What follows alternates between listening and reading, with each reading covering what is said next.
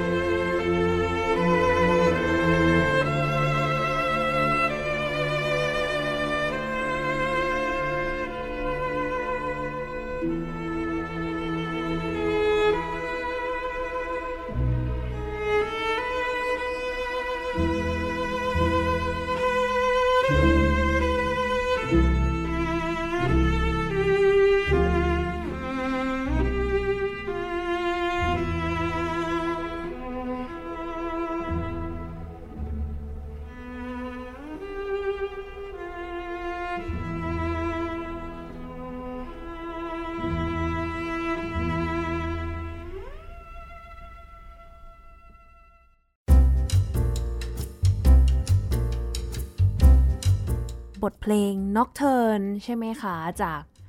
ภาพยนตร์ที่ครับจริง ๆ เราเคยเปิดเพลงประกอบภาพยนตร์ของเรื่องนี้ไปแล้วครั้งหนึ่งด้วยฮะแน่นอนอาจารย์เป็นคนเลือกมาครั้งอ่าที่แล้วค่ะฮะ The Gadfly ค่ะนะ The Gadfly เดี๋ยวเขาเขาแปลเป็นไทยเขาเรียกอะไรไอ้เหลือบ ไอเหลือบ Gadfly นี่มันเหมือนอะไรเขาเรียกอะไรแมลงรำคาญน่ะก็คือเรื่องราวภาพยนตร์เรื่องนี้นะก็เป็นเอ่อไม่ว่าจะภาพยนตร์หรืออุปรากรเนี่ยมันก็คือสื่อทางศิลปะอย่างหนึ่ง ในสมัยที่ยังไม่มีภาพยนตร์ทุกอย่างมันก็ต้องไปอยู่ที่ละคร เมื่อมันมีแผ่นฟิล์มเกิดขึ้น มันก็สามารถที่จะสร้างภาพยนตร์ก็เหมือนเอาละครมาใส่แผ่นฟิล์มนั่นแหละนะฮะเนื้อหาแล้วแต่ว่าเราจะไปเลือกวรรณกรรมที่ดีหรือไม่ดียังไงนะฮะแต่ The Gadfly เนี่ยก็เป็นวรรณกรรมที่แสดงให้เห็นถึงฮีโร่ที่เป็นนักเคลื่อนไหวทางการเมือง แล้วก็มีชีวิตที่ต่อสู้ดิ้นรนนะฮะแล้วก็เป็น activist แล้วก็จบชีวิตลงอย่างโศกเศร้า เป็นฮีโร่ทีเดียว ผมคิดว่านี่ถ้าถ้าเบโธเฟนยังมีชีวิตอยู่นะ เบโธเฟนก็คงจะต้องเลือกเอาเรื่องนี้ มาประพันธ์ดนตรีประกอบภาพยนตร์หรือประกอบอุปรากรเรื่องนี้ให้สักอย่างหนึ่งอืมไม่ต่างกันเลยนะฮะค่ะแน่นอนที่สุดชอสตาโควิชก็ประประพันธ์ดนตรีประกอบภาพยนตร์เรื่องนี้ให้นะซึ่งเป็นหนังเรียกว่าหนังเกี่ยวกับการเมืองจริง ๆ แล้วก็ด้วยความที่เศร้าๆเนี่ยนะฮะก็ทำให้บทเพลง Romance ที่เรียกว่าดังที่สุดเลยนะฮะถูกนำไปเรียบเรียง ให้บรรเลงด้วยไวโอลินมั่งหรือไป arrange ให้บรรเลงด้วยวงออร์เคสตรา string เครื่องสายอะไรต่างๆ หลากหลายฉบับหลากหลายเวอร์ชันมากก็ได้รับการนำนำไปเรียบเรียงด้วยความไพเราะของท่วงทำนอง แต่ว่าเพลง Nocturne ที่จบลงไปเนี่ยก็เป็นอีกเพลงหนึ่งจากดนตรีประกอบภาพยนตร์เรื่องนี้ ซึ่งเรียกว่า popular น้อยกว่านะได้รับความนิยมน้อยกว่า แต่ว่าเชื่อว่าความอบอุ่นบรรยากาศแห่งความไพเราะนั้นไม่ได้แตกต่างกันเลยนะฮะแล้วก็แสดงให้เห็นถึงชอสตาโควิชในแง่ที่เรียกว่าเป็นศิลปินที่ เมื่อเขายิ่งใหญ่แล้วเขาก็เลือกที่จะแสดงออกได้ทั้งสองรูปแบบว่า เขาจะแสดงดนตรีในลักษณะที่เป็นสำนวนเสียดสี เยาะเย้ย ประชดประชัน ล้อเลียน หรือว่าต้องการจะแสดงสำนวนดนตรีที่ฟังง่ายไพเราะ เขาเลือกได้ คนเก่งนั้นเลือกได้นะฮะนี่แหละนี่ก็เป็นถูกค่ะด้านด้านที่เรียกว่าเขาเขาเลือกที่จะแสดงด้านที่เป็นความไพเราะของท่วงทำนองแบบโรแมนติกออกมา นั่นก็เป็นด้านของชอสตาโควิชที่เราเรียนรู้กันไปว่า ส่วนหนึ่งนั้นก็เป็นมาจากประสบการณ์ที่เขาเขียนดนตรีประกอบภาพยนตร์แล้วทำงานมาตั้งแต่เด็กหนุ่มๆ ด้วยการหาเงินด้วยการเล่นเปียโนประกอบหนังเงียบ แล้วก็ไปเจอประสบการณ์โกงค่าตัวอันสุด แสนจะแสบสัน และเขาก็เอาคืนอย่างสุดแสนจะแสบสัน เช่นเดียวกัน อย่างที่บอกว่าชอสตาโควิชนั้นเลือกได้ 2 แบบ ทีนี้พอมาคุยมาถึงตรงนี้เนี่ยนะครับ คุณนัฐาครับท่านผู้ฟัง อีกด้านหนึ่งเนี่ยชอสตาโควิชเป็นคนที่เราเคยเราคุยกันไปเมื่อเมื่อครั้งที่แล้วบอกว่า มีบางคนที่พูดวาทะคำคม บอกมาว่า ดนตรีเป็น สิ่งเดียวที่อะไรนะ ไม่สามารถที่จะแสดงสำนวนที่จะเยาะเย้ยเสียดสี แดกดันประชดประชันได้ ซึ่งผมก็บอกแล้วว่า ไม่จริงนะ ชาชอสโควิชเนี่ยไม่จริงเลยนะเพราะว่าจะมีดนตรีที่แสดงความเสียดสีเยาะเย้ยประชดประชันอยู่เยอะแยะมาก แล้วพอพูดถึงตรงนี้นะครับท่านผู้ฟังครับคุณนัฐา ผมนึกไปถึงซิมโฟนีอันหนึ่งซึ่งผมขอสารภาพว่า ผมยัง ผมยังหาเบื้องหลังเบื้องลึกจริง ๆ ของบทเพลงนี้ยังไม่เจอนะว่าชอสตาโควิชคิดอะไรแน่โอ้มีเพลงที่แบบว่าไม่มีข้อมูลด้วย มีมีมีฮะมีข้อมูลมีข้อมูล มีข้อมูลเป็นแต่ว่าไอ้เบื้องหลังข้อมูลเนี่ยนะเสที่เราอยากรู้แล้วชอสตาโควิชคิดอะไรกันแน่ถึงเขียนดนตรีที่มันน่าเกลียดอย่างนี้ออกมาขอใช้คำว่าน่าเกลียดอะนะฮะน่าเกลียดคือเพลงนี้คือซิมโฟนีหมายเลข6 นะซิมโฟนีหมายเลข 6 ของชอสตาโควิชนะครับ เป็นผลงานที่เป็นผลงานที่แต่งขึ้นในปี 1939 นะแหมมาดูแล้ว 1939 ก็เรียกว่าการเมืองกำลังขึ้นสูงเหมือนกันนะ ชอสตาโควิชกำลังถูกกดดันอย่างสูงทีเดียวจากรัฐบาลสตาลินในช่วงนั้น ที่น่าสนใจคือผมท่อนแรกเนี่ยยาวมากเป็นอะดาจิโอนะฮะยาว 20 กว่านาที แล้วท่อน 2 กับท่อน 3เนี่ยเป็นจังหวะเร็วที่ไม่ไม่ยาวมากเลย นะฮะท่อนแรกในปลาเข้าไปเกือบเกือบ 20 นาที เกือบเกือบ 20 นาที แล้วก็ในท่อนหลังท่อนสุดท้ายเนี่ยเป็นจังหวะเร็วเพรสโตหรือคือเร็วมาก จังหวะเร็วฮะเร็วมากเลยเพรสโตนี่เร็วมาก แล้วข้อสำคัญผมสมผมสนใจสำนวนน่ะมันเป็นสำนวนที่เหมือนกับชอสโควิดจงใจจะเขียนให้มันน่าเกลียดอะนะเป็นลักษณะสแกโซติกตัติกตัติกตัจะติริรับติกริรับเหมือนแบบ เป็นสำนวนที่ว่าอาจจะร้องลำบากนะฮะ แล้วก็เป็นเรียกว่าคำเป็นสตักคาโตเล็กน้อยสไตล์ของชอสตาโควิชนะ หยิกหยิกกัดกัดเจ็บจิกจิกนะฮะ ต้องบอกหยิกหยิกกัดกัดจิกจิกแล้วก็ไอ้ทำนองที่สองทำนองที่ช่วงจะมาตอนจบเนี่ย ยิ่งน่าเกลียดใหญ่ เป็นเหมือนมาร์ชนะฮะ เป็นเหมือนมาร์ชที่ผมจะขอใช้คำว่าเป็นอะไรอะมาร์ชแบบอ่าอ่าเรียกว่าอะไรอะเดินเดินสายก้นแล้วก็ ท้าทายให้ใครสักคนมาเตะก้นเขาอะแล้วเขาก็วิ่งหนี อันนี้เป็นภาพที่ผมอดนึกไม่ได้เลยว่าชอสโควิชกำลังจะยั่วใครสักคนหนึ่งอยู่ ผมคิดว่าจะต้องเป็นความรู้สึกอย่างนี้แน่ ๆ นะ แล้วก็ตอนตอนจบนี่มันก็อะไรมันไม่ได้จบแบบฮีโร่เลยผมว่ามันจบแบบตลกอะ่ะจบแบบตลกมาก แล้วก็ข้อสำคัญอันหนึ่งคือผมเคยดู รู้สึกจะอยู่ใน YouTube หรือเปล่าไม่แน่ใจนะเลโอนาร์ดเบิร์นสไตน์เคยอำนวยเพลงเพลงนี้แล้ว นะถ้าใครรู้จักเลโอนาร์ดเบิร์นสไตน์จะนึกถึงแก เวลาแก conduct ในแก conduct เหมือนมือแกเหมือนนกปีกหักอะนะแขนแขนไอ้ไหล่นี่นะฮะไหล่นี่แขนสองข้างเนี่ยหนีบกับลำตัวเนี่ยเหมือนนกปีกหัก แล้วก็พอถึงไอตอนโคด้าเนี่ยตอนจบเนี่ยแกก็ยักย้ายสายก้นด้วย ซึ่งเออมันตรงกับลักษณะนี่จริงผมว่านี่ชอตาโควิชกำลังจะกิ้วกิ้วกับใครสักคนหนึ่งกิ้วกิ้วกิ้วกิ้วมาเด้มาเล่มาเตะต้นมาเตะก้นฉันหน่อยมาเตะเราจะแล้วก็วิ่งหนี แต่ว่าตรงนี้เนี่ยผมเคยคุยกับเพื่อนบางคน แล้วก็ได้ความรู้สึกตรงกันว่า แม้ว่ามันจะเป็นความรู้สึกที่จงใจเขียนดนตรีให้เยาะเย้ยเสียดสี แล้วก็ดูเหมือนทำให้มันน่าเกลียด แต่ว่ามันมีความขื่นอยู่ในนั้น ผมคิดเองนะตอนนี้พอเมื่อจบเพลงนี้แล้ว พอจบเพลงเนี่ยปั๊มปั๊มปั๊มปั๊มปั๊มเนี่ย ผมมีความรู้สึกว่าฮีโร่คนเนี้ยเมื่อไม่เมื่อยักคิ้วหลิวตาแล้ววิ่งหนีแล้วเนี่ย เสร็จทุกสิ่งทุกอย่างเขาแอบไปร้องไห้อยู่คนเดียว ผมได้ยินความเศร้า ซึ่งเป็นความหมายที่สองของของดนตรีที่จงใจเขียนให้ตลกน่าเกลียดนี้อยู่นะฮะแหมพูดมาแล้วสู้ไปฟังลองฟังลักษณะจริง ๆ เลยดีกว่านะฮะ อันนี้งานบันทึกเสียงที่ใช้ฟังเนี่ย เป็นงานบันทึกเสียงของวงออสโลฟิลฮาร์โมนิกนะฮะมาริสจานซอนเป็นผู้อำนวยเพลง ซึ่งเป็นงานที่แสดงให้เห็นถึงลักษณะที่เรียกว่าหยิกหยิก กัดกัดเจ็บเจ็บได้ดีมาก ตอนนั้นมาริสยานซอนเนี่ยนะตอนนี้เสียชีวิตไปแล้วนะตอนนั้นเรียกว่าอะไรยังเป็นหนุ่มไฟแรง แล้วก็มา conduct วงออสโลในยุโรปเนี่ยนะฮะแล้วก็นำเอาจิตวิญญาณความร้อนแรงแบบ Russian นะสำนวนแบบ Russian idiom เนี่ยมาใช้กับวงออเคสตราอย่างยุโรปอย่างได้ผลดีเยี่ยมทีเดียวนะครับ เดี๋ยวอยากให้ลองฟังกันครับ ครับซิมโฟนีหมายเลข 6 หมายเลข 6 ท่อนสุดท้ายครับ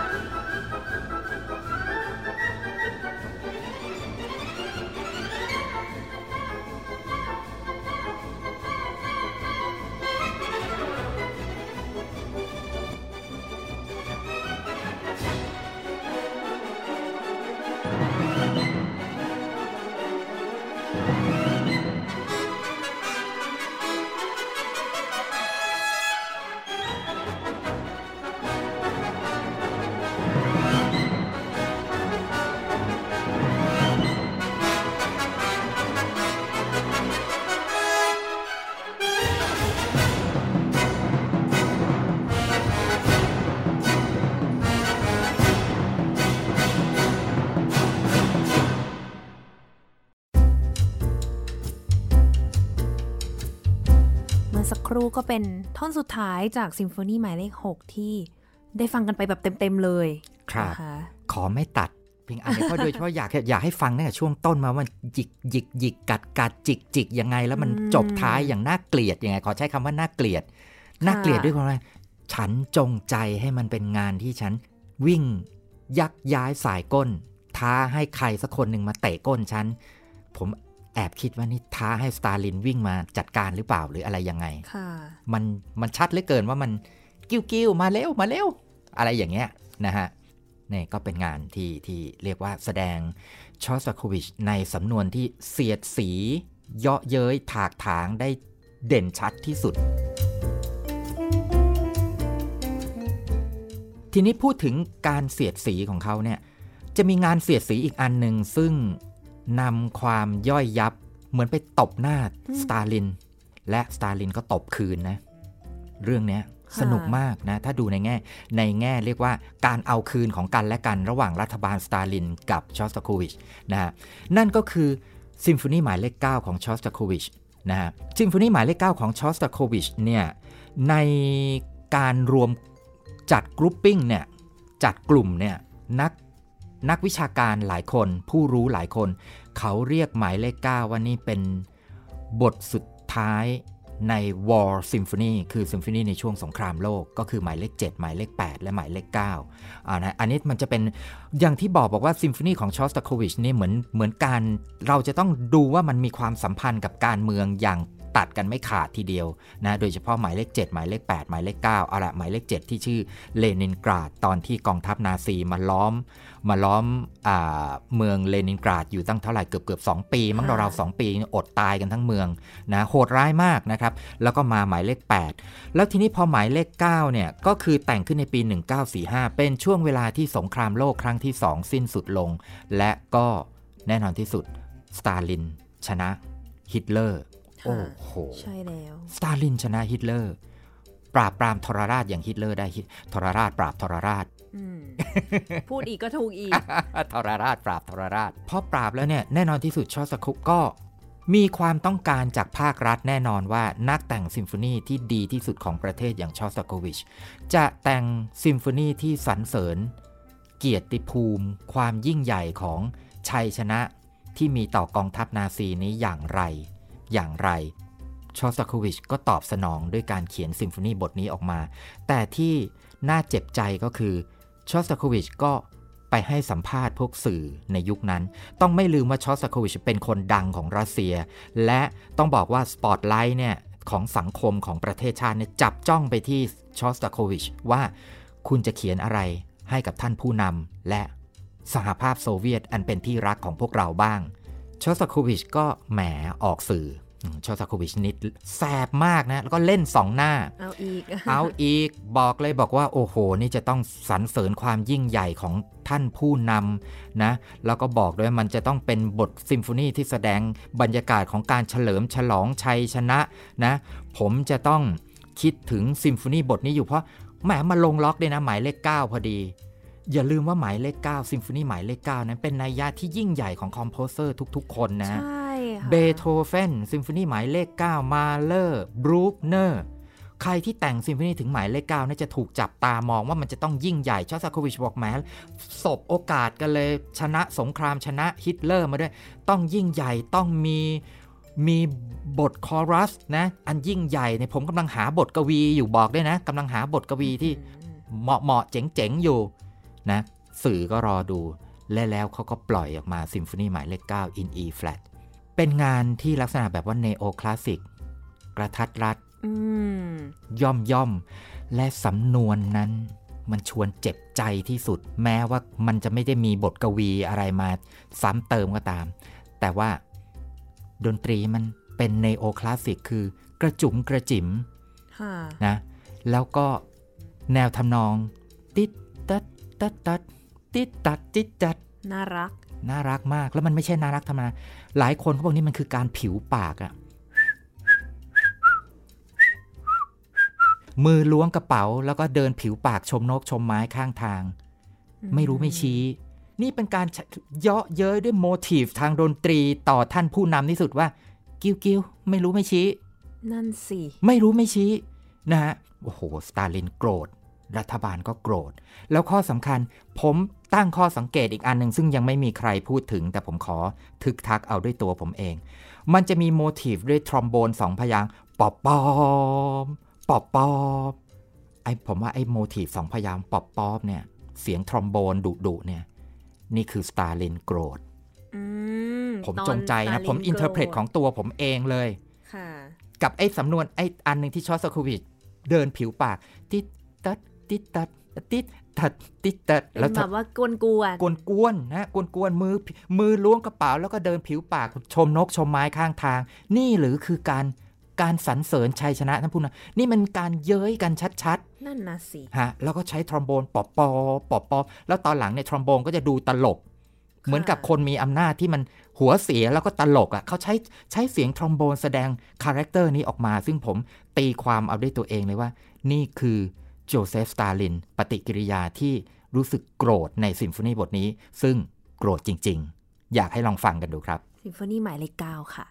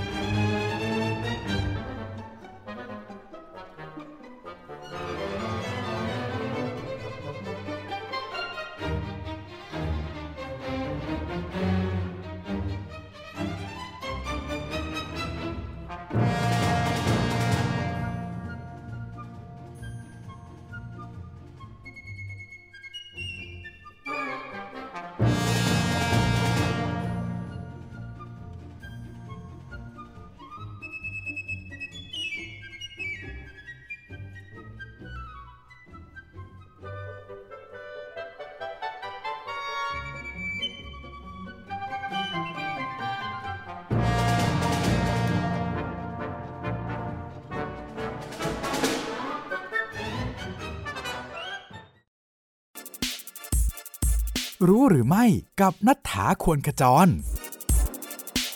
รู้หรือไม่ หนูชอบฟังเพลงคลาสสิกมากกว่าเพลงร็อก เดวิด เมอร์เรล ร่วมกับ Old Dominion University ได้ทำการทดลองนำหนู 24 ตัวเนี่ยมาแบ่งออกเป็น 3 กลุ่มด้วยกัน โดยกลุ่มแรกเนี่ยก็คือเป็นกลุ่มที่ไม่ได้ฟังเพลงอะไร กลุ่มที่ 2 เดวิดเปิดเพลงของโมซาร์ทให้ฟัง และกลุ่มที่ 3 เปิดเพลงร็อก หรือว่าเพลงเมทัลที่มีจังหวะหนักหน่วงเนี่ยให้ฟัง โดยเขาได้ทำการทดสอบโดยการปล่อยให้หนูวิ่งผ่านทางเขาวงกฏหาทางออกเนี่ยเป็นเวลา 3 อาทิตย์ ก็คือระหว่าง 3 อาทิตย์เนี่ยหนูก็จะได้ศึกษาเส้นทาง จนกระทั่งผ่านไป 3 อาทิตย์แล้วก็มาทำการทดสอบดูว่าใช้เวลาเท่าไหร่ โดยที่กลุ่มแรกเนี่ยกลุ่มที่ไม่ได้ฟังอะไรเลย ก็เวลาลดลงไป 5 นาทีจากตอนเริ่ม กลุ่มที่ 2 ที่ฟังเพลงของโมซาร์ทเนี่ยลดลงไปได้ถึง 8.5 นาที ส่วนกลุ่มสุดท้ายที่ฟังเพลงร็อกเนี่ยกลับมีเวลาใช้เวลาเพิ่มขึ้นถึง 30 นาที โดยหนูเนี่ยวิ่งชนทาง แล้วก็ไม่ยอมดมเพื่อตามกลิ่นของหนูตัวก่อนหน้าที่เพิ่งวิ่งผ่านไป Gen C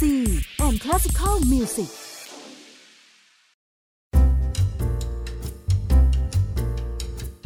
ไปต่อกันเลยดีกว่า หลังจากที่เมื่อสักครู่เราได้ฟังครับไปแล้วฮะซิมโฟนีหมายเลข9กับการใช้คำว่าเยาะเย้ยเยาะเย้ยเสียดสีและถากถาง ด้วยผู้นำโมทีฟทางดนตรีที่แสนจะเจ็บปวด เจ็บแสบ ต้องบอกว่าเจ็บแสบ นี่เหมือนอะไรอะ เหมือนไปหลอกว่าเดี๋ยวจะจะแต่งซิมโฟนีที่มีคอรัสวงเบอร์เริ่มเลยซิมโฟนีหมายเลข 9 เพื่อสรรเสริญท่านผู้นำนะแล้วสุดท้ายมันออกมาเป็นอย่างเงี้ย กระจิบลิบกระจ้อยล่อย แล้วก็กิ้วกิ้วกิ้วกิ้วอย่างเงี้ยกิ้วๆอะฮะกิ้วกิ้วต้องเรียกว่ารัฐบาลนั้นคงโกรธแล้วก็ผิดหวังมาก และถ้ารัฐบาลโกรธก็ต้องโกรธในนามประเทศชาติอืมคุณคุณไหมค่ะถ้ารัฐบาลโกรธแล้วประเทศชาติต้องโกรธด้วยอะไรอย่างเงี้ยอ่าก็โกรธว่าเนี่ยโอ้โห ไม่สรรเสริญ เกียรติภูมิของแผ่นดินรัสเซียที่มีชัยชนะอันงดงามเหนือกองทัพนาซีนะฮะซิมโฟนีสามปีต่อมา3ปีต่อมาเกิด เกิดการประชุม composer แล้วก็เป็นเรื่องที่ดังมากในประวัติศาสตร์ดนตรีรัสเซียคือในปี 1948 เกิดการประชุมแล้วก็การตำหนิอย่างเป็นทางการในในในเรื่องเรื่องราวของชอสตาโควิชจะเรียกเหตุการณ์ในช่วงนี้ว่าเป็น second denunciation คือการประนามครั้งที่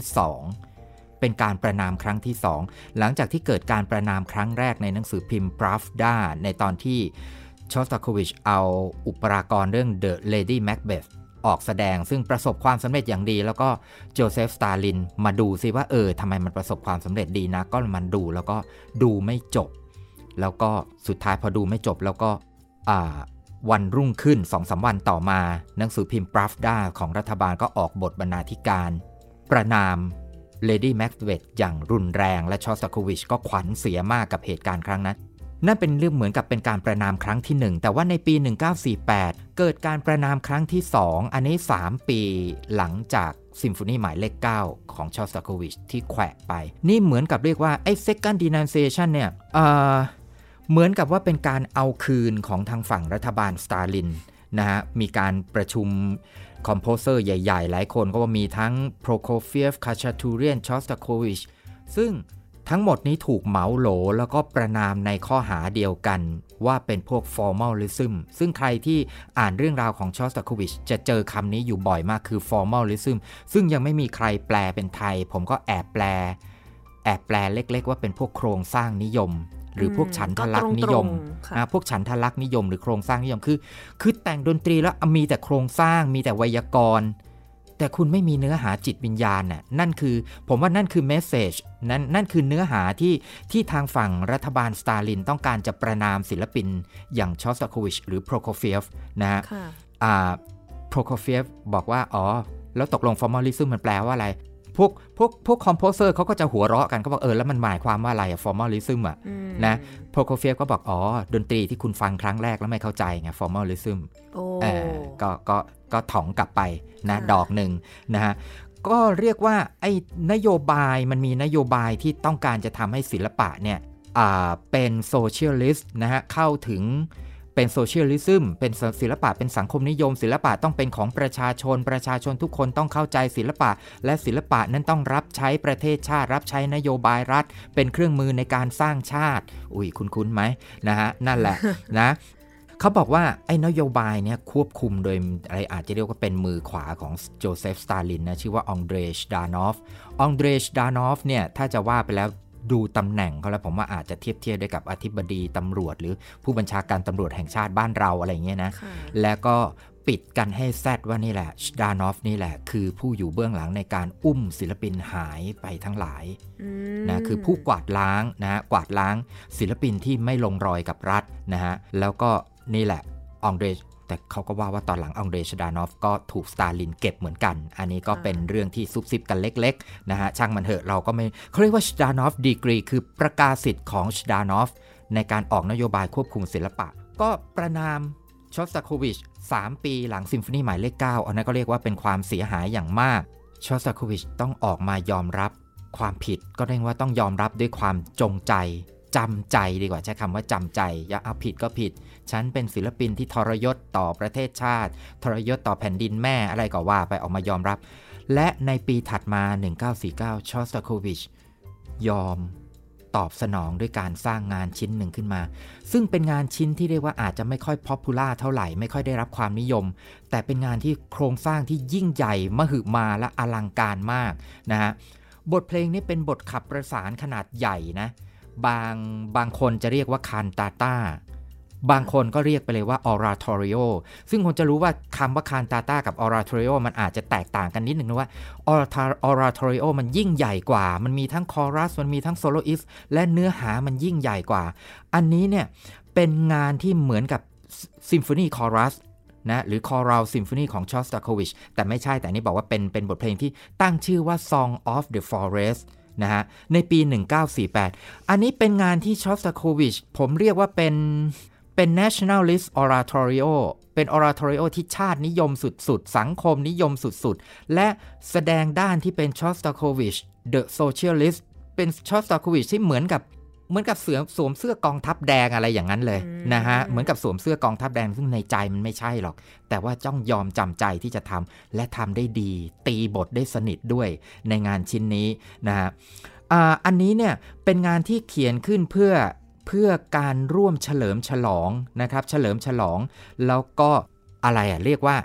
อยู่ในการพรอพกันด้าหรือโฆษณาชวนเชื่อสนองนโยบายรัฐของโจเซฟสตาลิน ซึ่งตอนนั้นโจเซฟสตาลินได้ออกแผนที่ชื่อว่า The Great Plan for the Transformation of the Nature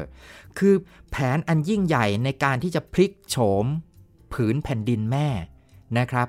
หลังสิ้นสุดสงครามโลกครั้งที่สองจบลงไป เราจะมาสร้างรัสเซียให้ยิ่งใหญ่ด้วยการทำให้เป็นแผ่นดินเกษตร พัฒนาแหล่งน้ำและพัฒนาการเกษตร ก็ชอสโควิชก็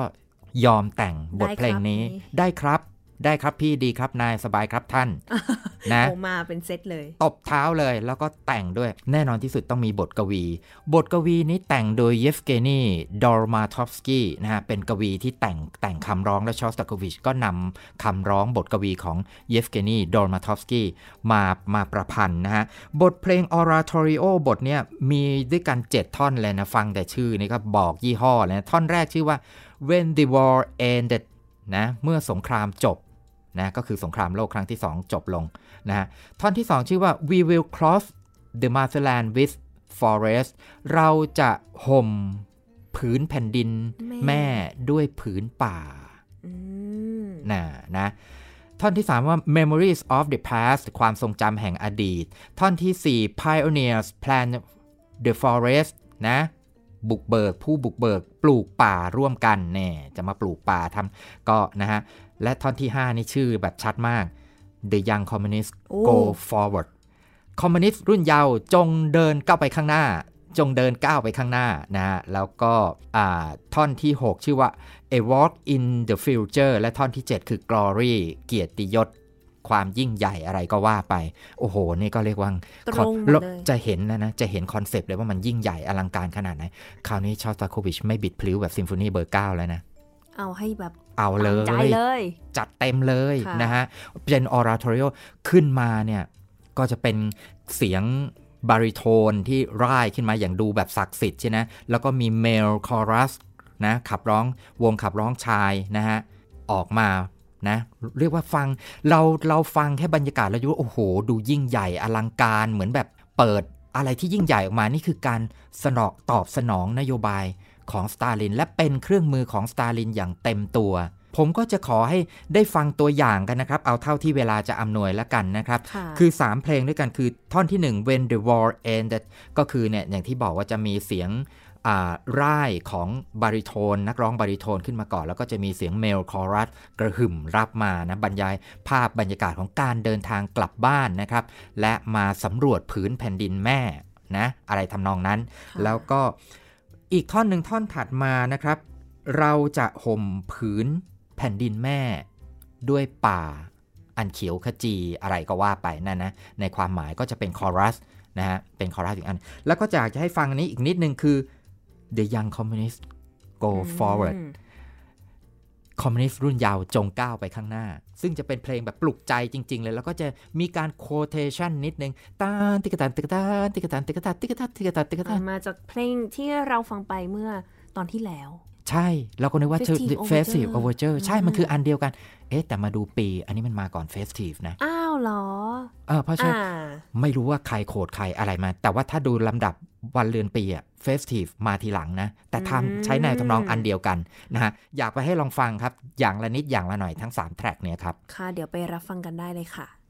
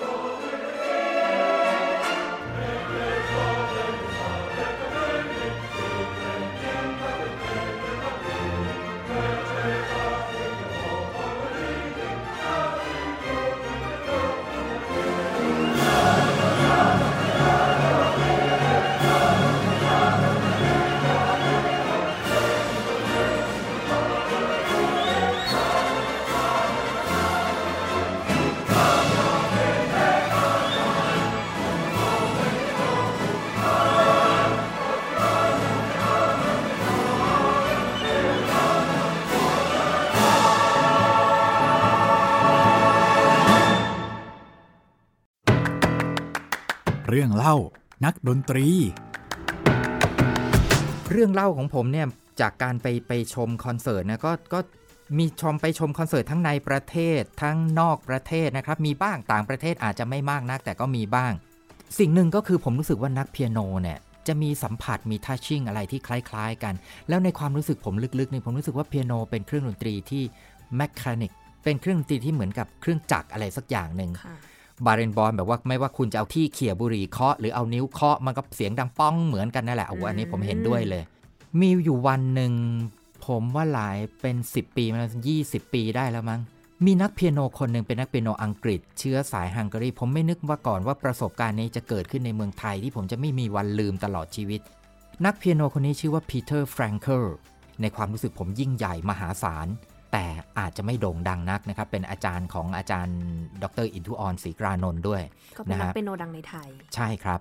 ปีเตอร์แฟรงเคิลมาโซโล่อ่า Emperor Concerto คือเปียโนคอนแชร์โตหมายเลข 5 ของเบโธเฟนค่ะอ่ากับ BSO นี่แหละ Royal Bangkok Symphony Orchestra นี่แหละ โอ้โห ปีเตอร์แฟรงเคิลทำให้ผมรู้สึกเป็นครั้งแรก ในการแสดงสดๆ ว่าเปียโนนั้นสามารถที่จะถ่ายทอดอารมณ์อะไรที่ เหมือนกับว่าไหลออกมาจากตัวเขาผ่านเหมือนเหมือนกับเล่นไวโอลินเลย ความรู้สึกที่ผมฟังปีเตอร์แฟรงเคิลและก็ไม่เคยเจอนักเปียโนคนไหนในโลกที่ทำความรู้สึกนี้ได้มาก่อนผมรู้สึกเหมือนเขาเอาเปียโนวางไว้บนบ่าแล้วสีมันด้วยโบว์อะอืมหรือเขาเป่ามันออกมาเหมือนเป่าฟลูตเหมือนเหมือนคุณมุกเป่าโอโบนี่แหละเฮ้ยเปียโนมันกลายเป็นเครื่องดนตรีที่มันมีเฉดสีแล้ว color ที่หลากหลายปานนั้นเชียวหรือ เรื่องนี้เป็นเรื่องที่ผมเคยอ่านแต่ในบทวิจารณ์เก่าๆ สมัยสงครามโลกเขาบอกนักเปียโนในอดีตอย่างพวกอิกนาสยานพาเดเรฟสกี้นักเปียโนในตำนานอย่างโยเซฟฮอฟมันหรือใครที่ยิ่งใหญ่ในอดีตเขาบอกเสียงพวกนี้ท่านพวกนี้เล่นเปียโนแล้วมีน้ำเสียงที่แตกต่างกัน และแสดงความรู้สึกได้ผมอ่านเรื่องนี้จนลืมไปแล้วปีเตอร์แฟรงเคิลเป็นคนเดียว คนแรกและคนเดียวจนบัดนี้ที่นำเอาเอฟเฟกต์นี้มา ทำให้ผมรู้สึกได้อย่างมีนัยยะสำคัญ เพราะมันเป็นการแสดงสดโดยเปียโนซึ่งผมทำแกทำให้ผมรู้สึกว่าแกเอาเปียโนวางไว้บนบ่า แล้วสีด้วยโบว์เป็นเครื่องดนตรีที่แสนจะมีชีวิตชีวา แล้ว expressive แสดงอารมณ์ความรู้สึกได้ มาก ๆ เหมือนไวโอลินเหมือนเครื่องเป่าเลย มหัศจรรย์มากนะฮะ ก็เป็นความทรงจำครั้งหนึ่งในชีวิตนะคะสำคัญมากครับ เกิดในไลฟ์คอนเสิร์ตครับ เครื่องเสียงถ่ายทอดไม่ได้ ได้ฟังไปหลายเพลงเลยเมื่อสักครู่ครับอย่างละนิดอย่างละอย่างละหน่อยเพราะเพราะให้เห็นตัวอย่างว่าอะไรที่ผมเรียกว่าอะไรชอสตาโควิช the socialist the socialist นะค่ะชอสตาโควิชนักสังคมนิยม ผู้อยู่ในอุดมการณ์สังคมนิยม วงเล็บด้วยความจำใจอืมน่าเสียดายมากที่จริง ๆ วันนี้เนี่ยโอ้โหอืมก็นี่ขนาดตอนที่สองอะนะแต่เวลาหมดแล้วจริงอ่าเวลาหมๆดใกล้แล้แล้ววใกล้แล้วครับ ขอกระโดดไปบ้านปลายชีวิตเลย มีหนังสือเล่มหนึ่งที่เขียนหลังมรณกรรมของชอสตาโควิชเนี่ยแล้วเขาบอกว่างานศพของชอสตาโควิชเนี่ยเต็มไปด้วยผู้นำประเทศ มาร่วมในพิธีฝังศพชอสตาโควิชพิธีศพชอสตาโควิชแล้วก็กระซิบมีคนกระซิบกันบอกว่าโอ้โหอย่างกับอีแร้งรอทึ้งซากศพเลย เพราะว่าพวกคนใหญ่คนโตในรัฐบาลที่มาร่วมงานศพของชอสตาโควิชพวกนี้ก็เคยรังแกชอสตาโควิชเอาไว้ทั้งนั้นนั่นแหละ วันนี้มาโอ้โหมาร่วม มาร่วมรำลึกถึงพิธีศพอันยิ่งใหญ่ของศิลปินแห่งชาติของสหภาพโซเวียต ใช้คำว่าเหมือนเหมือนอีแรงมารอถึงซากศพ ยังไงก็ตามนะฮะคือคือชอสโควิชผ่านเรื่องราวเหตุการณ์ทั้งชีวิตนะในความเป็นศิลปินและการเอาตัวรอดอะไรต่างๆ มามากมาย โดยที่เรียกว่าอะไร ไม่ได้หนีออกไปจากรัสเซียเลยนะครับความรักผืนแผ่นดินเกิดเขาแสดงออกด้วยการที่เขาไม่ได้ไปไหนนะครับอยู่กับรัสเซียแม้ว่าจะไม่ ไม่เห็นด้วยกับระบอบการปกครองก็อยู่กันไปทะเลาะกันไปนะฮะแสดงการประท้วงอะไรกันไปผ่านงานศิลปะ แต่ว่าในบทสุดท้ายเนี่ยซึ่งบทสุดท้ายซิมโฟนีหมายเลข 15 ของชอสโตโควิชนั้นน่าสนใจมากเพราะว่าเขียนขึ้น ในตอนที่เรียกว่าอะไรตอนนั้นชอสโตโควิชนี่เหมือนเทพเจ้าเลยนะของของประเทศชาติแรงเสียดทานก็คงจะน้อยลงไปแล้วนะครับ การเมืองอะไรก็เป็นเป็นศิลปินที่ยิ่งใหญ่ที่ไม่ค่อยมีใครแตะต้องแล้ว แต่ว่าในในในบทสุดท้ายเนี่ย คือเหมือนกับคนอื่นๆ คือเหมือนชอสตาโควิชจะจะรู้ตัวเองว่านี่เราคงจะใกล้ความตายเข้าไป ชอสตาโควิชพูดถึงซิมโฟนีบทนี้ในบางส่วนบอกว่า มันมีอารมณ์เหมือนกับการการประท้วงแล้วก็การล้อเล่นกับความตาย พูดเหมือนกับกับเป็นราง เหมือนเหมือนกับเหมือนกับเป็นรางอะไรอยู่อยู่อยู่ในความรู้สึกเหมือนรู้ตัวว่า ตัวเองคงจะอยู่ต่อได้อีกไม่นาน แล้วก็ซิมโฟนีบทนี้ กลับไปสู่ลักษณะงานแบบเนโอคลาสสิกคือกลับไปเหมือนหมายเลขหนึ่งใสๆ texture บางๆ ในท่อนแรกนะ ออกมาเป็น texture บางๆ แล้วก็มีความเป็น abstract สูง ฟลูตขึ้นทำนองมาติกตัตตาตาติกตัตตาตาเนี่ยแล้ว motif เนี่ยก็จะใช้อยู่ในท่อนแรก แล้วก็เหมือนเหมือนความสดใสนะเหมือนเด็กๆ มีการ quote จากวิลเลียมเทลตะกตัตตะกตัตติกตัตตัตตัตอะไรเนี่ยมีมีการquotation จากบทเพลงเพลงคลาสสิกอื่นอืมๆมาร่วมด้วยค่ะแล้วข้อสำคัญคือชอสตาโควิชบอกว่าท่อนแรกเนี่ยที่มันบางๆ ใสๆเนี่ยเขาบอกเหมือนบรรยากาศเหมือนเด็ก ๆ เหมือนร้านขายของเล่น อันนี้ชอสตาโควิชพูดเอาไว้พูดเอาไว้ด้วยตัวเองนะฮะแล้วก็ ในตอนจบ motif นี้ก็จะย้อนกลับไปในก่อนที่เพลงจะจบอีกทีหนึ่งเหมือนกับว่าจะลอยกลับไปสู่อะไรที่มันเป็นเด็กๆ เหมือนกลับไปสู่ที่มาอีกครั้งหนึ่ง ในวัยเยาว์เหมือนในวัยเยาว์เขาเรียกว่าอะไรเหมือนกับว่าฮีโร่ที่ประจนภัยมาเกือบเกือบ70ปีตลอดชีวิตของเขา ต่อสู้ทั้งการเมืองทั้งชีวิตอะไรเอาตัวรอดอะไรมาตลอด สุดท้ายเขาก็กลับไปสู่ธรรมชาติอืมอย่างเดิม แล้วก็แสดงออกในงานชิ้นนี้ดอนในบ้านปลายชีวิตนั้นสุขภาพย่ำแย่มากนะครับ โรครุมเร้าสารพัดที่สุขภาพแย่มากอย่างหนึ่ง เพราะว่าไม่ต้องห่วงว่าตลอดชีวิตของชอสตาโควิชนั้น เราจะเจอภาพเขากับบุหรี่เนี่ยเยอะมากอืมเขาเรียกว่า chain smoking คือสูบบุหรี่ไม่ได้หยุดเลยมวนต่อมวนซองต่อซอง ตลอดนะสูบบุหรี่ตลอดนะก็เพราะฉะนั้นในในบ้านปลายชีวิตก็คงไม่ต้องห่วงว่าปอดคงจะแย่ทีเดียว ลานะก่อนนะคะฮะก็ลาก่อนก็ลาไปด้วยบทเพลงนี้ ซึ่งทำให้เห็นว่า เมื่อฮีโร่จะกลับคืนสู่ธรรมชาติ อ้อมอกของพระเจ้า จะลาจากโลกนี้ไป เขากลับไปแบบแอบสแตรกแบบใส ๆ แบบเด็กๆ เหมือนซิมโฟนีหมายเลขหนึ่งที่เขาเปิดตัวตอนเขาอายุ 19เดี๋ยวเราจะได้รับฟังกันเป็นนะบฮะทเพลงส่งท้ายในวันนี้นะคะ ก็ต้องขอขอบคุณอาจารย์บอลพงษ์มากเลยวันนี้ หูอยู่กับเราสองตอนเต็มๆนะคะขอบคุณมากเช่นถ้าเดียมีวโอกันนะกาสฮะนี่สงสัยต้องบวกฮะอีกสักตอนฮะเพราะชอ่าขอบขอบคุณมากเช่นเดียวกันเพราะว่าชอสตาโควิชเป็นเป็นนักประพันธ์ดนตรีแหมถ้าผมบอกว่าผมโปรดผมโปรดแน่นอนนะฮะ แล้วก็โปรดหลายคน แต่ว่า one of the best ของผมก็คือเขาแน่นอน เป็นทั้งนักแต่งเพลงที่ผมชอบทั้งผลงาน ความเป็นฮีโร่การต่อสู้กับอำนาจเผด็จการของเขาที่ผมเคารพนับถือมาก ขอบคุณฮะที่ให้โอกาสให้ผมมาเล่าเรื่องที่ผมอยากเล่าให้ท่านผู้ฟังได้ฟังกันครับ ขอบคุณต่างคนต่างขอบเช่นคุเดีณยวกันนะอ้าวคะจริงๆครับครับครับค่ะท่านผู้ฟังคะสำหรับวันนี้เวลาก็หมดลงแล้ว ดิฉันมุกนัทถาควรขจรและครับผมประวรพงศ์สุภาโสพลนะครับ เราสองคนขอลาไปก่อน สวัสดีค่ะ สวัสดีครับ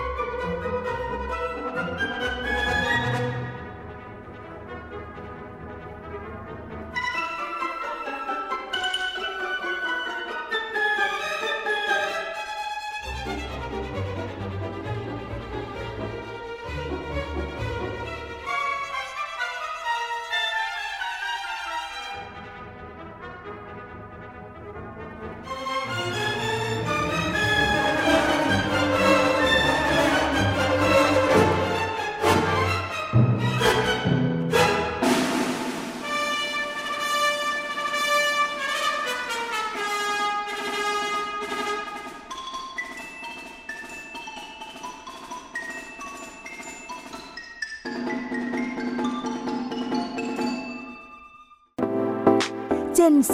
and Classical Music